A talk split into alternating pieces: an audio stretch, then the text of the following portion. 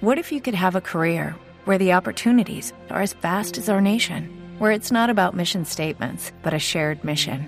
At U.S. Customs and Border Protection, we go beyond to protect more than borders. From ship to shore, air to ground, cities to local communities, CBP agents and officers are keeping people safe. Join U.S. Customs and Border Protection and go beyond for something far greater than yourself. Learn more at cbp.gov/careers. What's the easiest choice you can make? Window instead of middle seat? Picking a vendor who sends a great gift basket? Outsourcing business tasks you hate? What about selling with Shopify? Whether you're selling a little or a lot, Shopify helps you do your thing, however you cha-ching. Shopify is the global commerce platform that helps you sell at every stage of your business. From the launch your online shop stage to the first real-life store stage, all the way to the did we just hit a million orders stage? Shopify's there to help you grow. Whether you're selling scented soap or offering outdoor outfits, Shopify helps you sell. Wherever and whatever you're selling, Shopify's got you covered. Sign up for a $1 per month trial period at shopify.com/try. Go to shopify.com/try now to grow your business, no matter what stage you're in. Shopify.com/try. I was the only one in the room who thought I was undateable until I discovered that the secret to finding love was in embracing my own true identity. We try to make finding love more complicated. We have all of our stuff. Like, I have my stuff. I'm still carrying my stuff. I didn't leave it. It got a little bit lighter. But the more that we can put plans and frameworks and processes in place so we can understand what's happening and build our relationships successfully, then we don't get caught up in the emotion. We don't get caught up in the past stories and the patterns and the pains that we've had before. Can you envision going through high school and college without ever being asked out on a date? And all the while wondering what was wrong. Was it the city you were in, the guys you were attracted to, or was it you? Dating and relationship expert Damona Hoffman decided to try online dating in the early 2000s and then proceeded to fall in love with the process, delighting in the science of soul swiping and developing a side hustle, coaching others through the online dating hacks she had discovered while finding her own soulmate. But what would you do if, after marrying your husband and getting promoted to vice president in your dream career, your friends still clamored for your guidance on their quests to find their ideal mates? Would you make your side gig your main gig and devote yourself to helping people find their life partners? Or would you decide it was better to hold on to your VP status, even if it suddenly felt inauthentic to who you really were? Hi, I'm Laura Cathcart Robbins, and this is The Only One in the Room. In September 2018, I found myself in an all-too-familiar position. Looking around the room at the other attendees at a famed writer's retreat, I realized that I was the only Black woman in the room. When I wrote about my experience for the Huffington Post, something surprising happened. 24 hours after my piece went live, I had 568 direct messages in my inbox. These were messages from people of all races, ethnicities, creeds, and nationalities who had connected with my piece because they too had felt othered. These are the stories we want to share. This podcast is for anyone who has ever felt alone in a room full of people, which is to say that this podcast is for everyone. You're listening to The Only One in the Room, presented by Lipstick and Vinyl and executively produced by Christina Barsi. Make sure to subscribe wherever you get your podcasts and be sure to like and leave us a review of your thoughts on the show. And if you have an Only One in the Room story you'd like to share, you can DM us on Instagram at The Only One in the Room. Enjoy the show. Damona Hoffman, hello. Hello. Have you ever been fired from a job? I got fired from an internship, of all things. Wow. That takes a lot. Tell me. Well, I was a busy lady, and they had me doing pretty menial tasks. Now when I advise people, like, trying to break into the entertainment business, I'm like, do your job really well. Don't try to do your boss's job. But I learned the hard way because I was like, I cannot do this filing and chasing people for checks. Like, that's not interesting. I want to be where the action is. And then they were like, we don't really need your free services anymore. Right. You're dismissed. That's the best. When you can't even do it for free. Right. You can't even do it for free. Yeah. Ever been fired from a paying job? No. Oh. No. Try as I may. No. Uh-huh. I usually would be in multiple jobs at the same time. Actually, a period of not having multiple jobs and not being able to get my next job was sort of what made me face a career pivot a few years ago. Interesting. Mm-hmm. We'll have to hear all about that. So I am Laura Cathcart Robbins. This is the only one in the room, but I'm never the only one in this room because, as usual, my boyfriend, producer, and co-host Scott Slaughter, who I call Hun, is here as well. Hi, honey. Hi, Hun. Mm-hmm. Hi, honey. Before we get to Damona, I want to give you some props. Do you mind? All right, bring it on. So, first of all, when we started this podcast just about 1 year ago, this month, you had never produced anything, right? Nothing. Right. And now, not only are you producing and doing your own weekly segment, Scott Talks, shout out to Scott Talks, but when COVID hit, instead of putting us on hiatus, you made some really impressive pivots. You learned how to record remotely, which is no easy task. Then you created our bonus series, COVID Warriors, which is doing incredible. Yeah, I'm kind of proud of that one. Thank you, honey. And now you're building an actual recording studio at our house. So however this goes, we'll be able to keep doing interviews. Mm-hmm. It seemed like the thing to do at the time, and I've been sort of obsessing about it quietly in my mind. So, well, I just wanted to say bravo, honey. Thank you. You're doing amazing. And now I'm going to introduce our beautiful, fabulous, amazing guest, Damona Hoffman. Ready? Let's do it. Okay. Mm-hmm. Damona Hoffman, host of the Dates and Mates podcast. So she is a dating coach and a media personality who starred in A&E Networks TV series, Hashtag Black Love, and A Question of Love. She's a regular contributor to The Washington Post, CNN Headline News, HLN, BET.com, and more. She hosts and produces the weekly podcast, Dates and Mates with Damona Hoffman, and another podcast right now, right, Damona? Yes. Also, I Make a Living, which is the FreshBooks brand podcast. Yes. And that one's doing really well, isn't it? Yeah. They're both doing quite well. Wow. That's so cool. You're such a rock star. You're a pod star, a pod rock star. You are busy. I was in the game like before it was cool. You were. Yes, you were. It used to be. I didn't even say I had a podcast. I said I had an internet radio show, and then people started getting curious about what podcasts were, and then I was like, I'm going to double down on this, do a second show. Yeah, you are. I mean, you were an OG in the game. You know, that's kind of the story of my life here. Mm-hmm, mm-hmm. Like, I'm always a little bit too early to the party, and then sometimes funny. The last one to leave.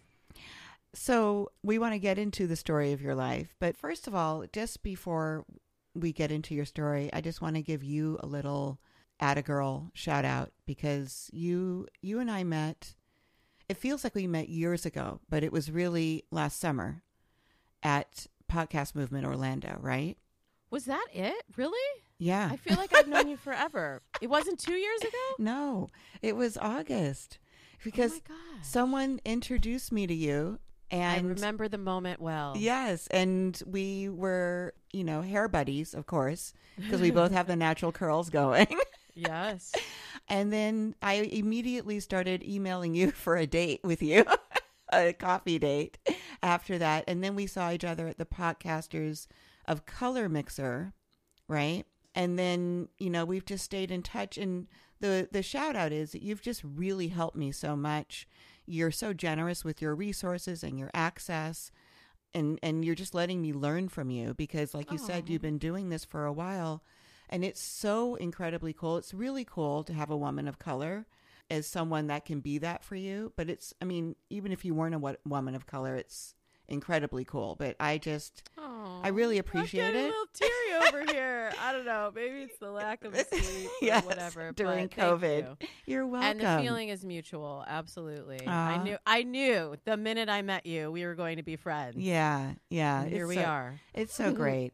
So speaking of the fact that you're a woman of color, can you tell me what your racial ethnic background is? Sure. Yes. I'm used to this question a lot. What are you? Yeah. But I know it's different coming from you. So my mom is African-American, black. It's kind of my preferred label. Mine too. We could have a whole conversation about that and what that means. My dad is Caucasian. He's Jewish, which some people think is non-white, but we could have a whole debate about that too.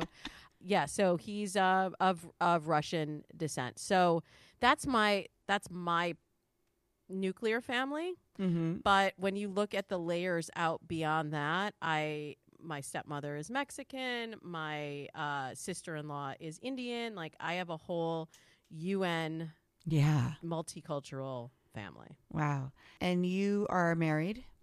Mm-hmm. Mm-hmm. Very married. And you have two children. Right. Presently, yes. Yes. And for the foreseeable future. And you're all co-hibernating together, right? Yes. We are on top of one another.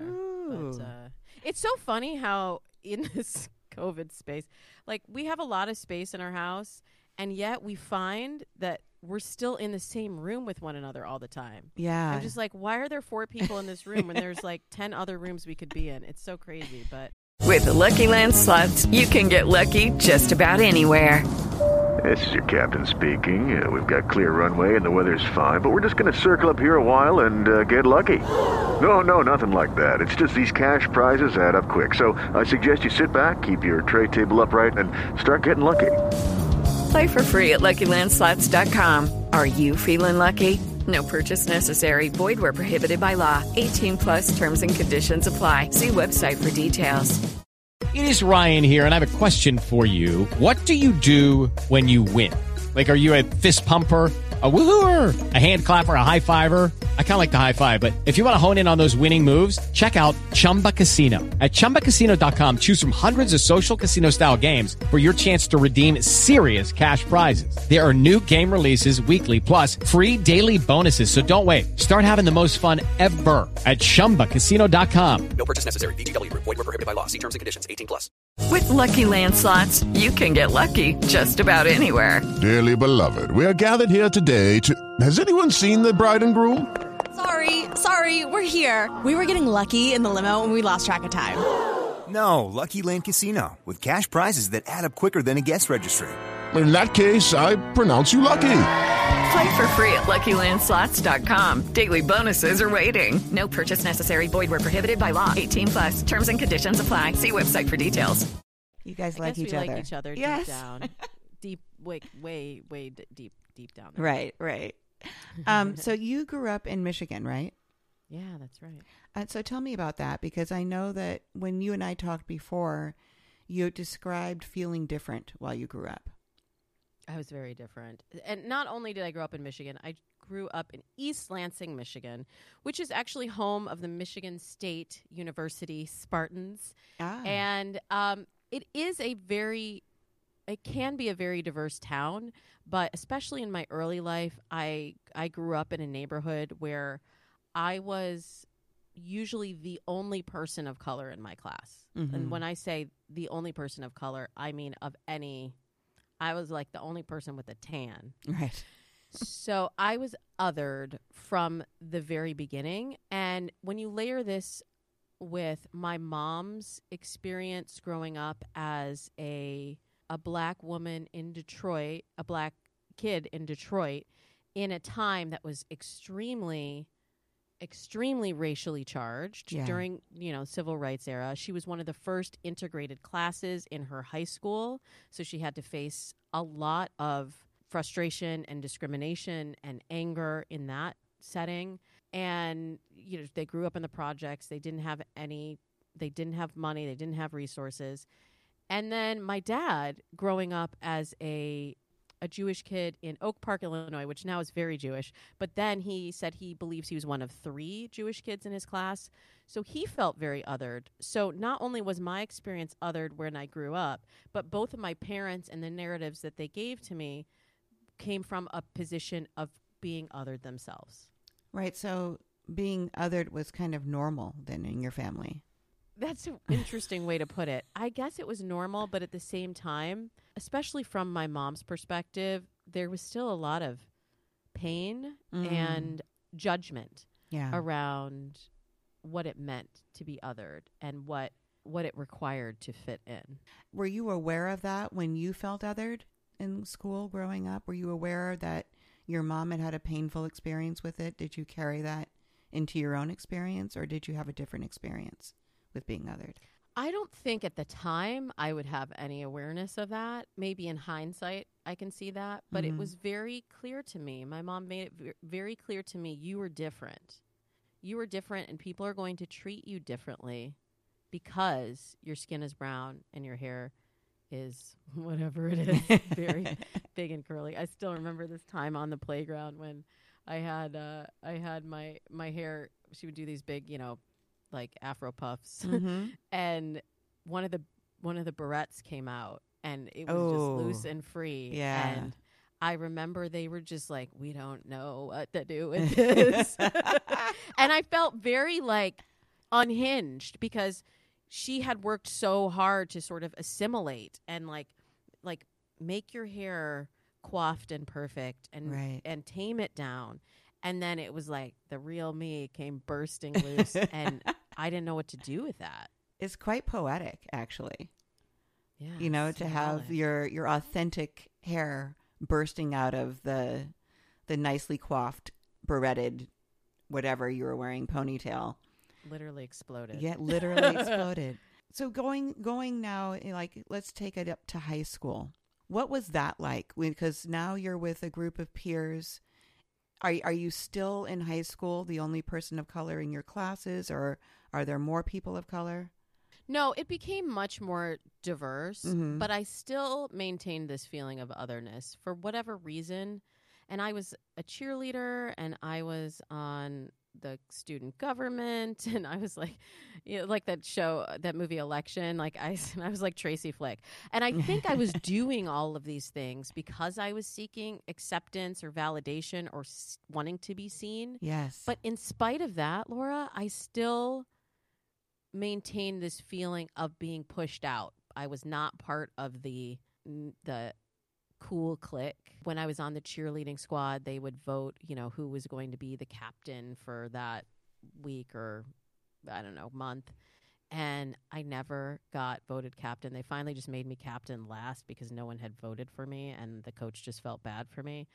And it really always felt like I had to work twice as hard just to get a seat at the table. Mm. Yeah. I understand that feeling. I know that feeling very well, because I had a similar experience. In elementary school, I was the only black kid in my class, and then at one point in my whole school. So I don't remember a lot of pain associated, but I always remember with it. But I always remember feeling othered, and then that it's not even an urge, but just the fact that I would have to do more to be at the same level as my peers, or at least that's what I thought. Well, my mom would tell me that, straight up. That was the narrative that was always presented to me. Like, you're going to be on the outside, so you better study, you better learn how to be funny, you better look as perfect as you can, or you're not going to break in. Yeah, and so did you? Did I break in? Did you try to look as perfect as you can and then see if you could break in? And now I'm talking specifically to that beautiful world of high school dating. Because you're in high school, your hormones are flowing, everybody's getting asked out, and then here you are with your differentness. How was that?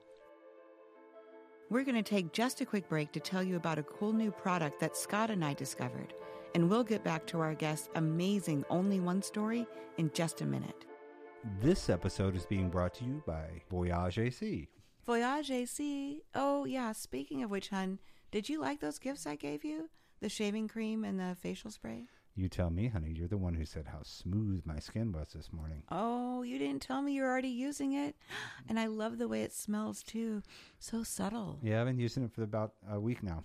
I'm so glad, hun. You know how much I love giving you gifts. Yeah, so, honey, what gift can I get you from Voyage et Cie?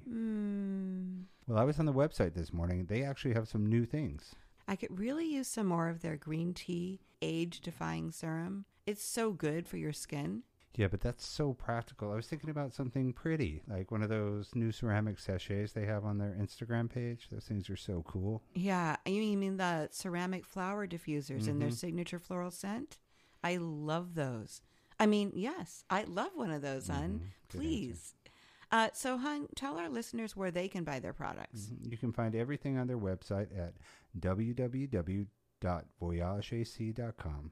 That's VOYAGEETCIE.com. You do that so well, hun. There you can find all their perfumes, aromatherapies, diffusers, candles, bedtime spray, bath salts, and roll-ons. And now they have hand sanitizer, which the owner, my friend Melanie Apple, makes herself. And they have these really chic masks. Everyone needs multiple masks right now, right? Absolutely. And you can never have too much hand sanitizer either. So wait, don't our listeners get a discount? You took my line, hun. But yes, Melanie is willing to give my friends and family discount to all our listeners right now. That's 10% off everything they buy. That's awesome. But how do they get it? All they have to do is enter the only one on the website when they make their purchase. All they have to do is enter the only one? That's right. And they'll get 10% off everything. Voyage et Cie is the ultimate luxury blend of travel, design, and scents. Each original fragrance, every candle, is created by Melanie, handmade, 100% natural vegetable blend, and will transport you on a journey. I was never asked out. Like, the idea of even possibly being asked out it almost makes me want to laugh right now, Laura. I didn't go to a dance for 2-3 years. I didn't go until my junior year winter. And then I asked my date, and then I was like, oh, this was actually really fun. It was a Sadie Hawkins dance, right? You know, where you have to ask. So it kind of took the pressure off. But then I was like, this is really fun. If I want to go to dances, maybe I should just ask the boys myself. So then I asked my next 3 dates to the dance. And none of it was romantic. I think I also felt a little bit like I was always very mature for my age. And so You mean physically? Actually, good point. Physically and just emotionally, intellectually. Okay. I just felt like I wasn't quite in this, like I was not going to go to a house party and act a fool and get drunk. Right. You're on another level. Right. I was on another level, so I wasn't really that into. With the Lucky Land Slots, you can get lucky just about anywhere. This is your captain speaking. We've got clear runway and the weather's fine, but we're just going to circle up here a while and get lucky. No, nothing like that. It's just these cash prizes add up quick. So I suggest you sit back, keep your tray table upright, and start getting lucky. Play for free at LuckyLandSlots.com. Are you feeling lucky? No purchase necessary. Void where prohibited by law. 18+ terms and conditions apply. See website for details. Interested in high school boys, but it would be just a... It's always nice to be asked. Yes, it is. Right. And so what, describe the women that were getting asked. Like what were they looking like? What did they look like? Well, obviously they were all white. Right. And they all had straight hair. And they were also all skinny. Like I have always struggled with my weight. And so that was like another element of othering that I was dealing with. Okay. And I just really, at the time, I had the confidence within myself, but the messaging that I was getting was like, you don't fit in here. So I felt like I must be beautiful somewhere. Right. This isn't the place here. Yeah. So you did not have a boyfriend in high school. Definitely not. You asked some people out, but you didn't get asked out. Right. Okay. So when was it in your life that you were first asked out on a date? Where were you then? On a literal date? Because I feel like dating has been in a decline of, like the process has sort of been degrading for many, many years. I agree. So I can tell you, this is like after I dated people, or like hooked up, as you say, as the kids say. Yes. But I do remember distinctly the first time I was officially asked out on a date. I was working as a TV assistant. And so you were out of college in the workforce. Yeah. Okay. Go ahead. Yeah. So, I dated before, but it was like, hangout dates, and then that turns into something more. But this was my first official date. I was like 22. I went to a mixer of like these assistant, networking mixers. I'm sure you're familiar. Mm-hmm. And this guy who I thought was very attractive just straight up went up to me and was like, I think you're beautiful. I would love to take you out on a date. And I was so taken aback because I just was like, I didn't know people did that. I had never experienced it. And I don't know if that's because of my othering or just because of like cultural norms changing, but just, he was so forward, and I was like, okay, when? And he's like, tomorrow. How about tomorrow? Okay. And I couldn't believe how easy it was and how direct he had been. Mm. What, was he cute? Yeah, he was cute. Yeah. It didn't end up working out. It's a whole story that we don't have to get into. Another time for your follow-up. We could get into it, but it ended up, I'll tell you the short story because now everybody's going to be like, what is it? So tomorrow came around, and then he called me and was like, I'm so sorry, I actually can't go out tonight. And then that became like this months long back and forth of like setting up a date, and then he would cancel, and then I was like, forget this guy. One thing I always maintained was this: I did have a strong sense of self, even though I felt like I was other. I felt like, I'm not going to put up with your mess. Like, I know my worth. I'm not going to deal with that. Mm-hmm. So I would say, look, let's just not schedule another date. And then he would pop back up, show up at a party, and then be like, I really want to take you out. And then he would cancel again.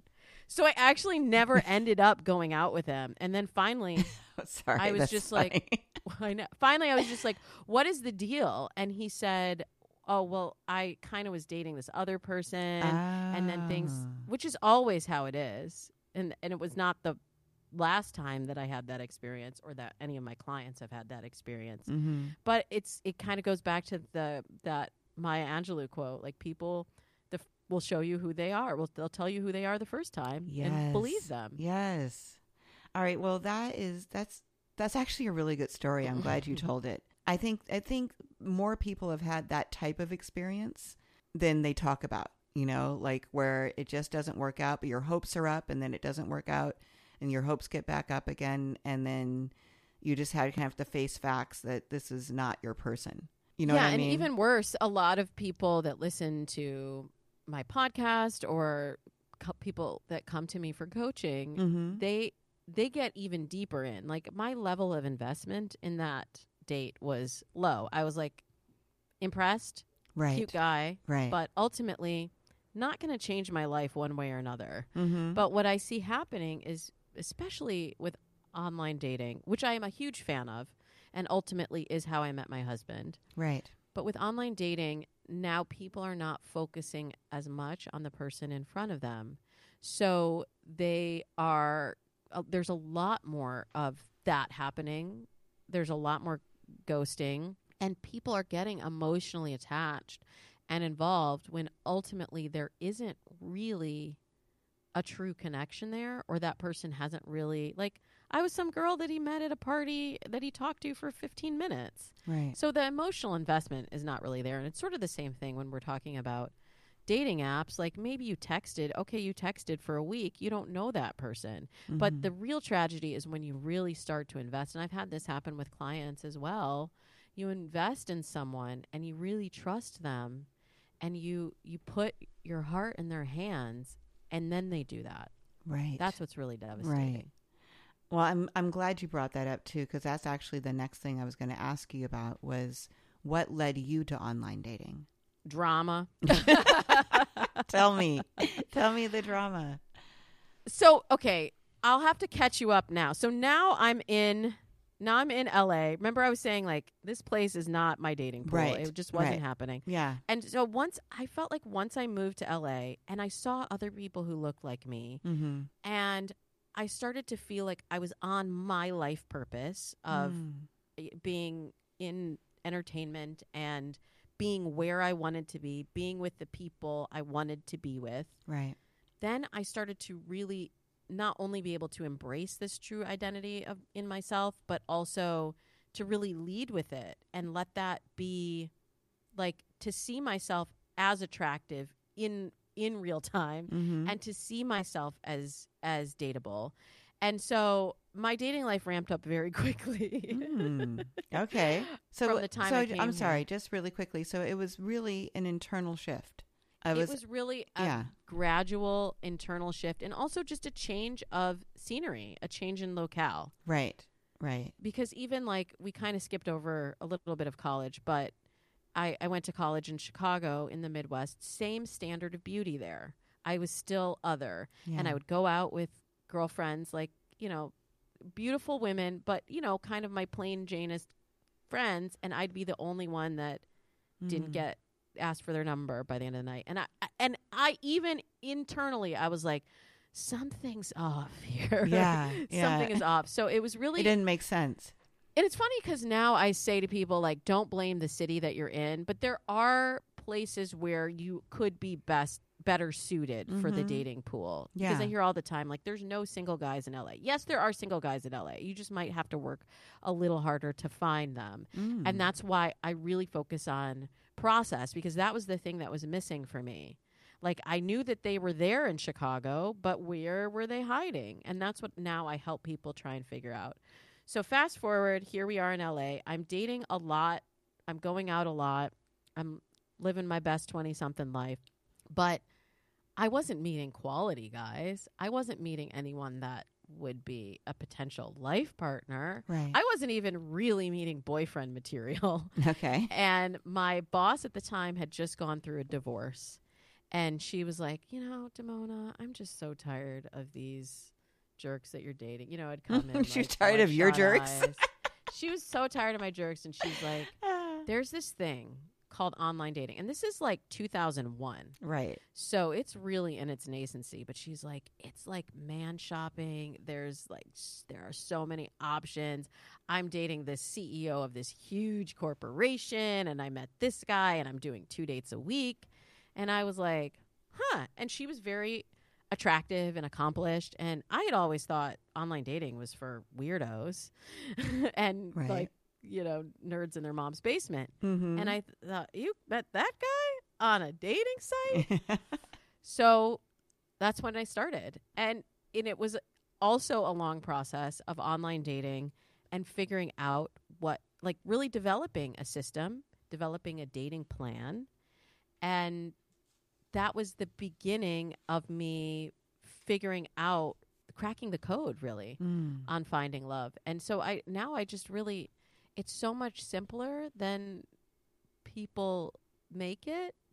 But that's because nobody's taught us this. Dating, it's a construct. It's a learned skill. And it's something that we invented for many, many, many years. We didn't have a dating society. Marriage was a contract between two families. It was something you did for your livelihood. It's a business agreement. Yeah. Yes. It wasn't something you did for love. It wasn't about finding somebody who matched you on 10 different value systems and personality traits. So it is something that we constructed. And therefore, I believe that if we constructed it, then we can figure out how to build a better mousetrap and how to sort of win the game. I love that.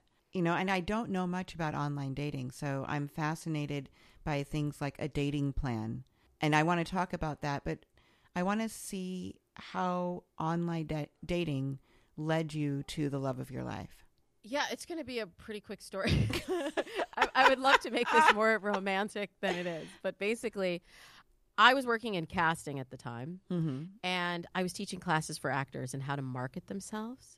So I discovered it was really about telling your story and having a goals. Like I would always tell actors to visualize what you want your career to be. What kind of roles do you want to play? And are you well suited to play? I mean, that's a whole other element. Mm-hmm. But once I was able to apply those principles to online dating, I ended up attracting the person who is literally my dream match. And it wasn't like whiz bang from the beginning. Actually, my dating plan was called Operation Date Nice Guys. I called it Operation DNG for short, like with all my girlfriends at work. I was like, so great. I went on an Operation DNG date, right? Mm-hmm. And I just said, if I want something better for myself, if I want to date somebody different, I need to do something different. So I made a conscious effort to change my system, change my attractors. And I ended up meeting this guy. And the first time I looked at his picture, I was like, hubba hubba, oh my God, who is this? I need to meet you right away. And I threw out all my rules. You know, we write the plan. But the plan, it's sort of there just as a framework and a backup. Because then when you get in it, sometimes everything just goes up in the air. So I insisted we meet as soon as possible. Mm-hmm. We met a few days later. And what does he look like? He's just adorable. You know what it is? What? I feel like I see people's soul when I look at pictures. And I do this for clients, too. I'll swipe for them because the swiping process can be very overwhelming. And you're also swiping with your own bias. Mm. So I was swiping with my soul, connection. But I love that. I don't know. I mean, I always was attracted to slender guys. Okay. He was very slim at the time. Mm-hmm. Slightly less slim now. But aren't we all? Circa COVID-19. Circa two kids. Yeah. And, and craft services. Mm-hmm. But yeah, like he had dark hair and also slightly less dark right now. Slightly more dark. Wait, how long have you been married?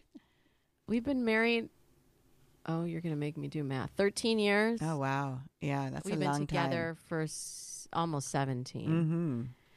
And he has these just crystal blue eyes that are just mesmerizing. But I was really attracted to his profile too, because he was like clever and cheeky and intelligent, and I was also really tired of dating like a lot of, you know, dumb actors and musicians. And no offense to actors and musicians, but just the ones I was dating were not quite up to par. And I was just like, where are the smart guys in LA? Yeah, I'm a bit of a sapiosexual, so I was attracted to the whole package. Mm-hmm. But then he walked in, Laura, and he had on this Banana Republic black sweater with a button-down shirt under it with the collar popped out and these very responsible wool pants and I was like, is that the guy?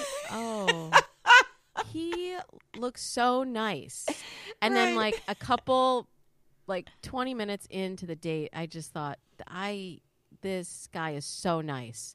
Do you think he was too nice? Could not date him. Yeah. And then I actually started thinking on my first date, I must have some friends that I could set him up with, because he is just a catch. For someone. He's so nice. Right. And then I said, wait a minute, I'm doing Operation Date Nice Guys. Mm. This is what you're supposed to be doing, so you stay in it. And then I remember there was this moment on our first date when he reached across the table in this like very bold move, and he just grabbed my hand, and I was like, oh, he's like taking initiative. And then he actually did kiss me on the first date, which to me was a little bit of a twist on the nice guy move, because, you know, just to have that confidence and to be that bold. Yeah. Turns out he's a total nice guy. But he had some game. Gave me just enough game for me to be curious about him to keep going. Well, that is impressive. That's a good first date. Led you to your husband's story. I said it wasn't going to be romantic, but maybe it kind of. It kind of is, especially since you said you swipe with your soul. You know, that's something else. I'm also really intrigued that you swipe for people. If I were in the dating game, I would definitely want you to do that for me. It's fun. Yeah. It's actually fun for me. Yeah. And I enjoy it. And then I have all these tricks and systems, which I won't give everybody today, but right. I have ways to pop new options into your feed or your inbox, what have you. Yeah. So it's fun for me to, it's like a treasure hunt. Yeah. I can totally see that. Mm-hmm. So I wanted to ask you a little bit about just how you made a career out of this experience, because you weren't doing this for a living then, right? No. And then now you've created a career out of date coaching and, mm-hmm. and kind of guiding people in their relationships. When you interviewed Scott and I on your podcast, Dates and Mates, I posted that it was a little bit like couples therapy in the best way, because you have that way about you. So tell me how you made a career out of it. Well, I think a lot of side hustles begin with just an idea, kind of stumbling into it, right? So I met him online. His name's Seth. And a lot of people started coming to me and saying, well, I tried online dating. It didn't work. How'd you meet this guy? He's great.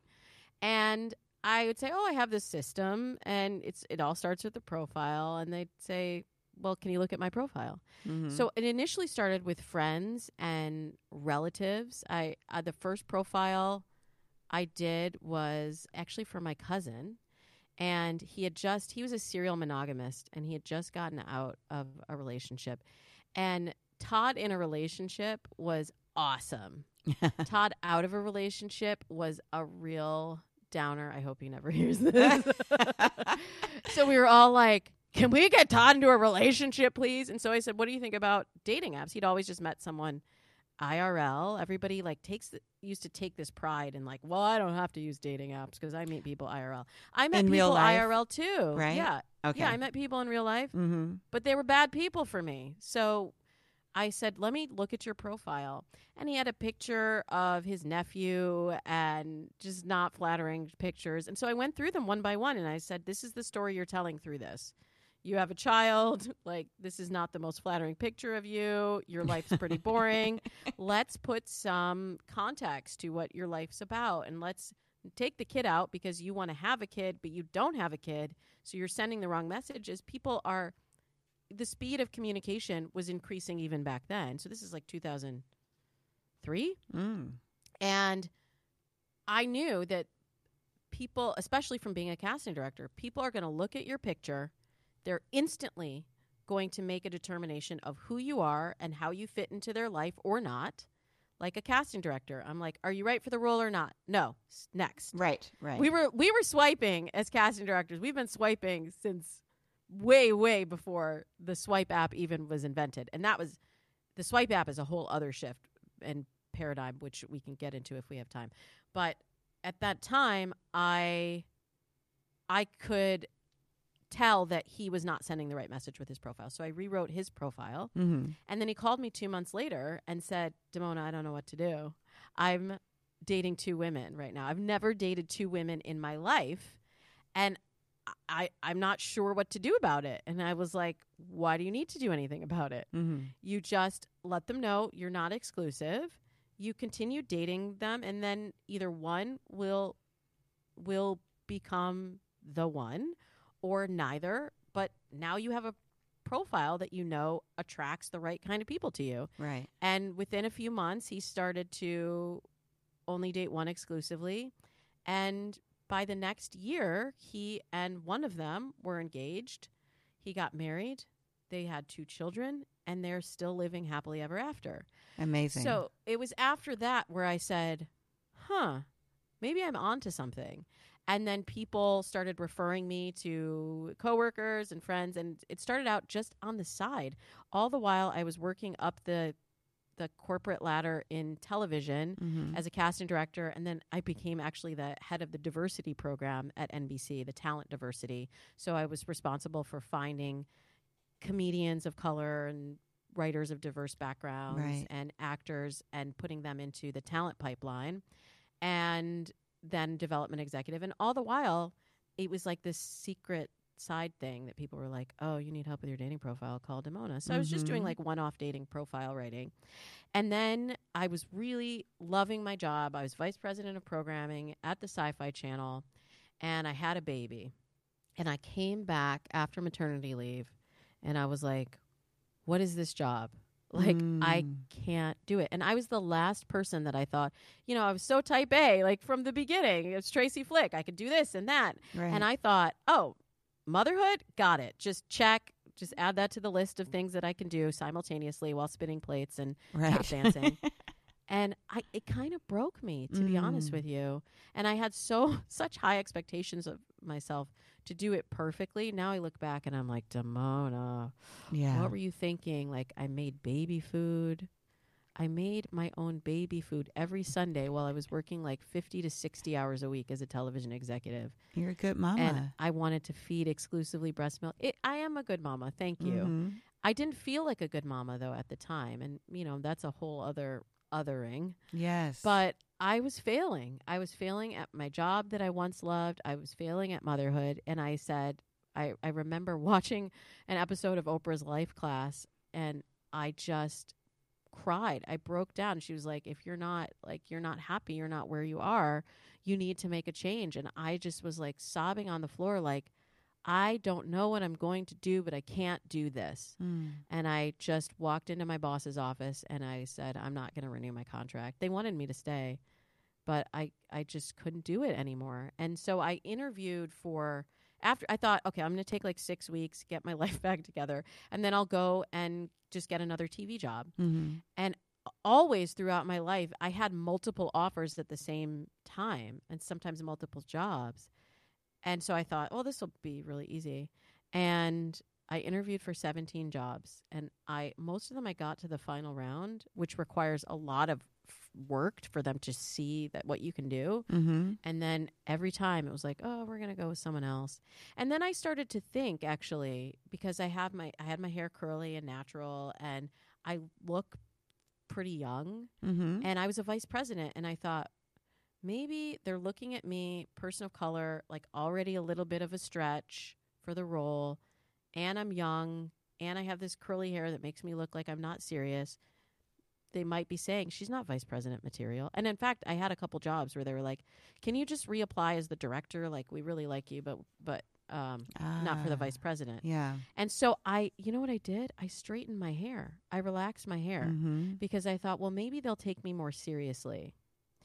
And I could say that was a mistake. I don't think of really anything in my story as a mistake, because every mistake led me to the next step or gave me some learning that was vital for me to understand. But that was, I still didn't get the jobs. So I said, this has got to be a huge red flashing sign that I am not in the right place right now. I am not doing what I am supposed to be doing with my life. Well, it's really interesting how much that parallels your dating life and your revelations about not being in the right city and needing to be authentic and trying to, you know what I mean? Look who's a therapist now. Hey. True. Yeah. True. I think a lot of our stories repeat. And that's something that I work with clients on is just understanding your story, just getting a handle on your story is part of the battle. So I started initially just writing dating profiles because I was like, well, I can't be a TV executive. So maybe I'll go back to writing these dating profiles. And then from writing the dating profiles, I started teaching workshops, and then Match.com was like, do you want to help us do this workshop series in LA that we're launching? And then I was sort of in it. And I never really intentionally, well, I guess that's not true. I also had started a production company at the same time because I did pitch a show and ended up selling my first show, which is the best and the worst thing that can ever happen to you. And so I had this production company, and I distinctly remember like being at that crossroads, and I was sitting with my producing partner, who's a wonderful man who I still collaborate with. But we were on set, and I just didn't want to be on set for the show that I created. And I was like, I think I have to go. Like, I think I have to pursue this dating coaching path.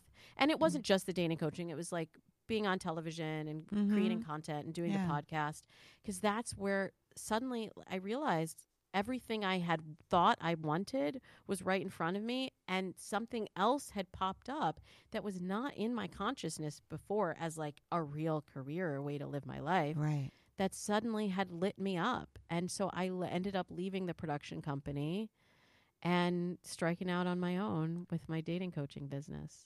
Amazing. You know, in that moment where you could have renewed your contract with, was it the Sci-Fi Network? Mm-hmm. There's this woman that I love. Her name is Bird. And she says, faith isn't jumping from A to B. Faith is just jumping from A. And that's what it feels like you did then. You didn't know exactly what your B was going to be, but you knew you needed to jump. That's true. Although in hindsight, and I don't think I had the capacity to make this decision in the moment, but in hindsight, sometimes even if you don't know where the leap is going to land you, you still need to like shore up whatever is behind you. And I felt like I didn't do that. Instead of just jumping, I ran and jumped. I kind of ran and fell. Right. And I've done that a lot. Right. If I could go back, I would have stepped a little bit more mindfully. But you know what, Laura? I might not be here. I might not be here in this job that I love, living this life that is very fulfilling for me. Yeah. Yeah. So we can go back and try and rewrite history. But every choice leads you to where you are and gives you a lesson that maybe you needed to learn to move to the next thing, or maybe the next thing that you don't even know is coming. So I'm actually kind of grateful for all of my... For your running jump? Yeah. For all my failures and bad choices. Yeah. And, you know, even all the bad boys that I dated before, or the guys that were not absolutely because they taught me what I really needed, right, and what you didn't too. True. Yeah, so true. We have a Facebook group and we call our fans the roomies. That was a long process to come up with a name. Very cute. I call mine Friends with Benefits. There you go. That's really good. We might steal that. So a couple of questions for you from our group. The first one is from Sharon Hart, and she wants to know, does she believe how we conduct relationships is reflective of our own self-esteem issues? Is it possible to work on your own issues while dating? I think that's a good question. Like, do you need to have everything all, like, you know, all your issues worked out before you start a relationship, or can you work on those issues while you're in a relationship? You absolutely can work on your issues while you're in a relationship. However, if there is a pattern that you are not dealing with that keeps coming up over and over again, there's a high likelihood that if you're not dealing with it, it's going to come up again.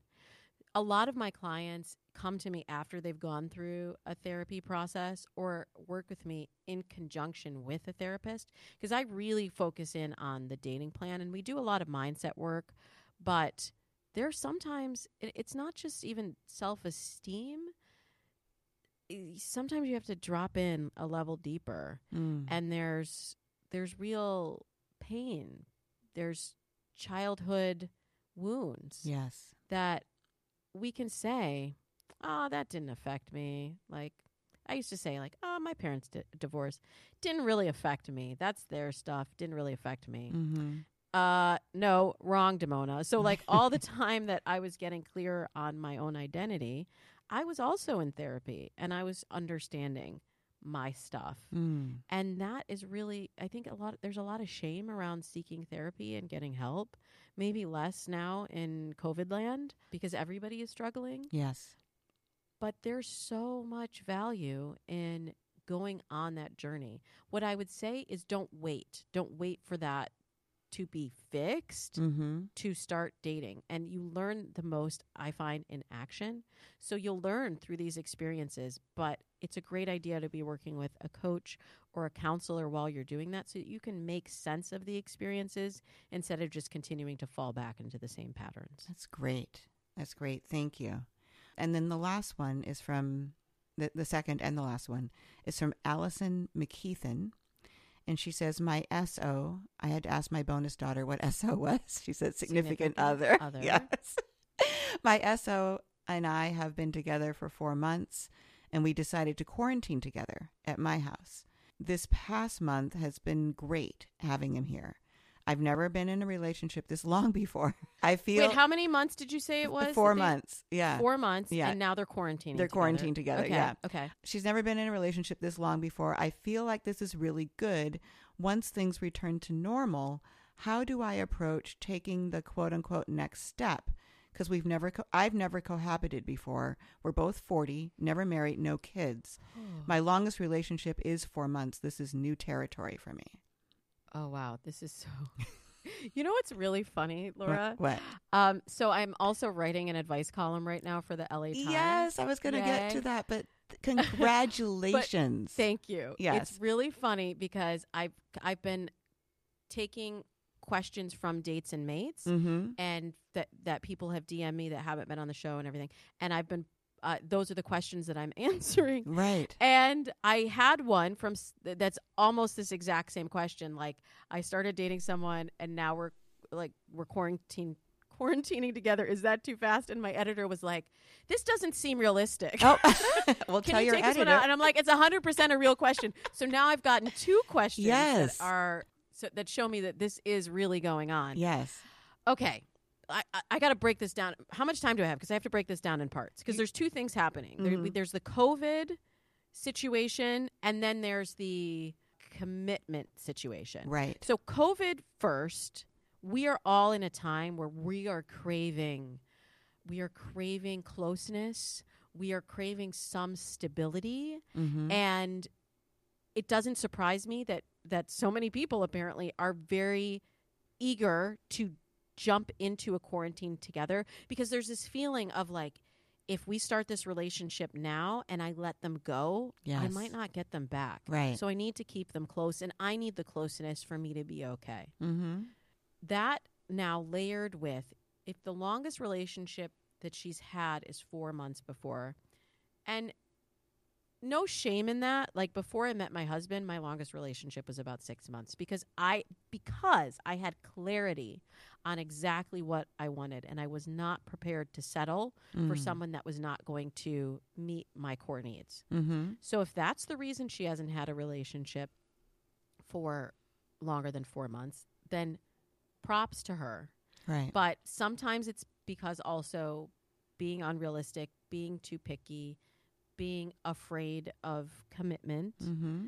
So we have to look at those elements before I can even give you a plan to move forward into a successful relationship. Because already we have the cart before the horse. And like one of the shows that I hosted on A&E Networks, this was the situation. We moved couples in together who had been dating for about a year to see if this person was going to be their forever person. And they had 30 days to go through this intensive experiment with me to illuminate all of the challenges in their relationship. Lucky for your listener, she's just already in it. So I'm going to help her work through it, because normally I would have you ask a lot of questions beforehand. Okay. Before you even cohabitate. Once you're together, it's much harder to get distance and clarity on the situation and to unravel yourself if it's not working. Right. But you've got to know, these are 4 factors. I'll just leave you with the 4 factors of long-term compatibility. Okay. 1, shared values.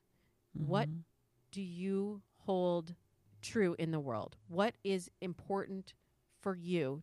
What is your mindset? What is the way that you look at life?